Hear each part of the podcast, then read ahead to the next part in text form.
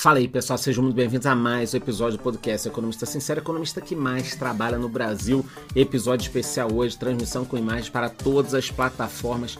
Tema importantíssimo, rumbo das estatais. Ah, Charlão, mas o que eu tenho a ver com isso?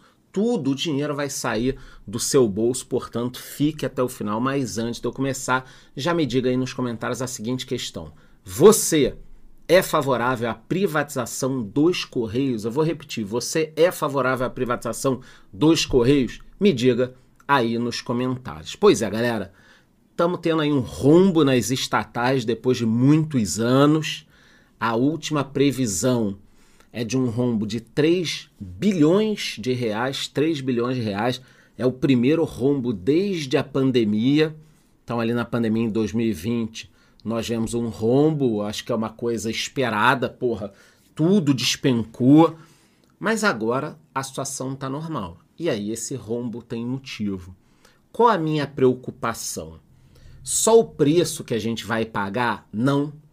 3 bilhões pode ser até pouco perto do que realmente eu estou preocupado chegando próximo aos 50 anos de idade. Eu vi muita coisa no início dos anos 2000 e vou mostrar para vocês no final desse podcast, que é o que realmente me preocupa. Então, óbvio que o déficit aqui não é uma coisa bacana.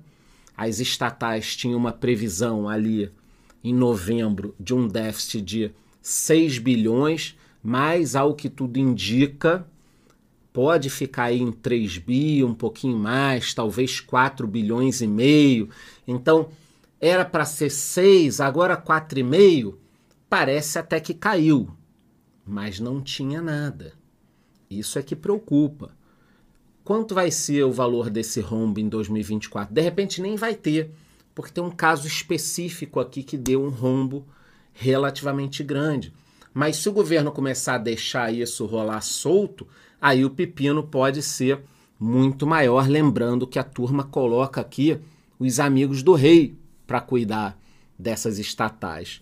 Uma matéria do Valor indicou que, segundo especialistas, a expansão dos investimentos, que é uma bandeira do Lula, explica em parte o resultado negativo, esse rombo, e que isso pode gerar um problema pode exigir uma compensação do tesouro, o que não acontece há oito anos, pessoal, oito anos. Então, esse rombo aqui, e para quem está vendo as imagens, eu destaquei cada empresa que está dando esse prejuízo, boa parte dele veio da Engeprom, que é uma empresa vinculada ao Ministério da Defesa, que por meio da Marinha deixou um saldo negativo porque está investindo em quatro fragatas. Então, esse seria um dos motivos de um pedaço do rombo. Dá para explicar aqui. Então, vocês estão vendo o seguinte: eu não gosto desse governo, mas eu não vou ficar. Ah, tem um rombo grande, é tudo roubalheira. Não, não, não, não. não. Dá para explicar algumas coisas. Mas a gente quer explicações ou quer que não exista o rombo. Então, um dos problemas aqui a gente já identificou, é quase que um investimento, pelo que eu entendi. Agora eu vou ler um pouco mais. Quando sair o número fechado, real, obviamente eu vou estudar esse caso para entender o que, que aconteceu. Eu gosto também de falar que um dos furos, na minha opinião, da gestão do Bolsonaro e do Guedes foi num tratorar as privatizações. Porque o Guedes falava, ah, em 60 dias vão sair quatro grandes privatizações. Aí o caralho, maneiro. É isso aí, tem que privatizar e tal. O Estado brasileiro é tido como um, um lugar de muita corrupção. E não é só corrupção, é ineficiência. O que quebrou a Petrobras não foi só a corrupção. Óbvio que a corrupção ela vai corroendo a empresa, mas a ineficiência também. Você coloca para diretor do Correio ou da Petrobras uma pessoa que não entende porra nenhuma, que não sabe fazer nada, ela vai ferrar a empresa. Então a ineficiência, na minha opinião, é tão grave ou pior do que a corrupção. Essa mistura aí é um negócio explosivo. Então Bolsonaro e Guedes falavam: "Ah, vamos privatizar e tal". e não saiu tanta coisa. O Guedes até tentou, brigou muito ali, queria fazer do Correio, da Petrobras, aí depois o Congresso não queria. E aí eu assumo, Eletrobras saiu. Eletrobras tanto saiu que o Lula até recentemente estava querendo pegar de volta. Não, vamos reverter a privatização, é do Brasil e tal. É do Brasil por quê? Porque é uma teta, estatal uma teta. Você pluga lá uma porrada de gente que não entende nada daquele segmento, só para ganhar dinheiro. Então, bacana, o último governo conseguiu privatizar a Eletrobras, mas os Correios ficaram para trás. Aqui eu acho um problema muito sério, porque tem uma turma boa nos Correios, vocês têm que parar de zoar a galera do Correio, muito meme e tal. Os funcionários são bons, os caras que estão lá de carreira, concursado e tal. Só que o tempo inteiro ficam colocando diretor e, e algumas gestões trocando aí não tem como fazer um trabalho bacana.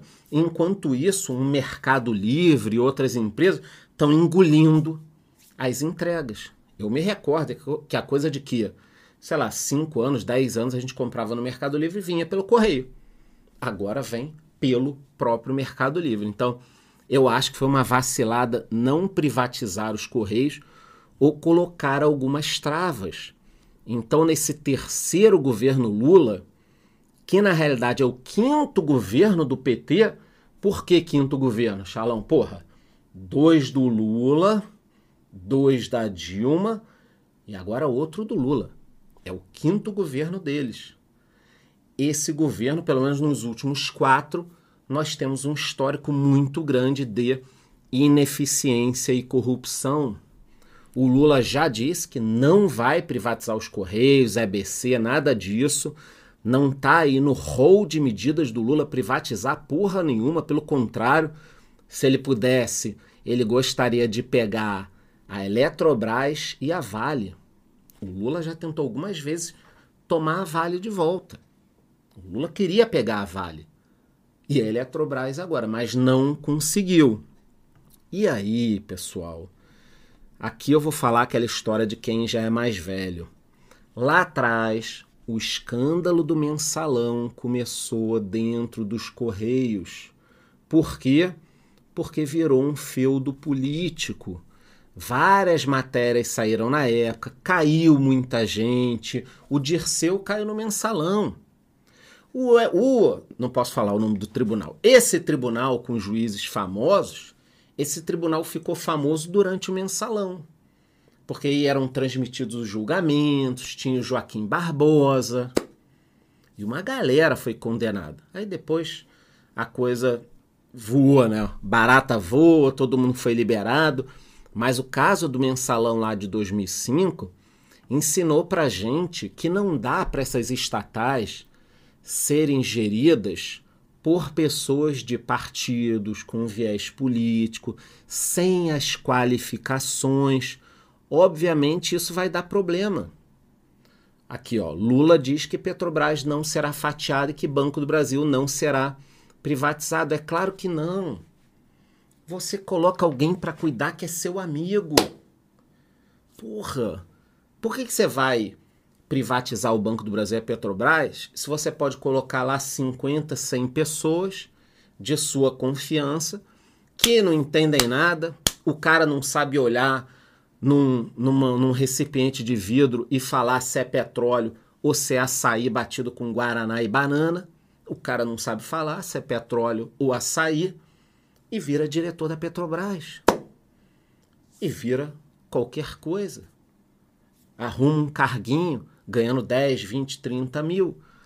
Então, o que eu trouxe para vocês aqui hoje é o rumbo das estatais, pela primeira vez em muitos anos, mas me preocupa mais o gerenciamento do que o roubo, o rombo em si. O roubo, já falando roubo, calma. Roubo a gente vai sair depois. O rombo em si. Então expliquei para vocês aqui, teremos um rombo. Tô preocupado com a roubalheira, mas o que eu quero saber mesmo é a sua opinião. Me diga aqui nos comentários, você é a favor ou contra a privatização dos Correios? É isso, te vejo no próximo episódio.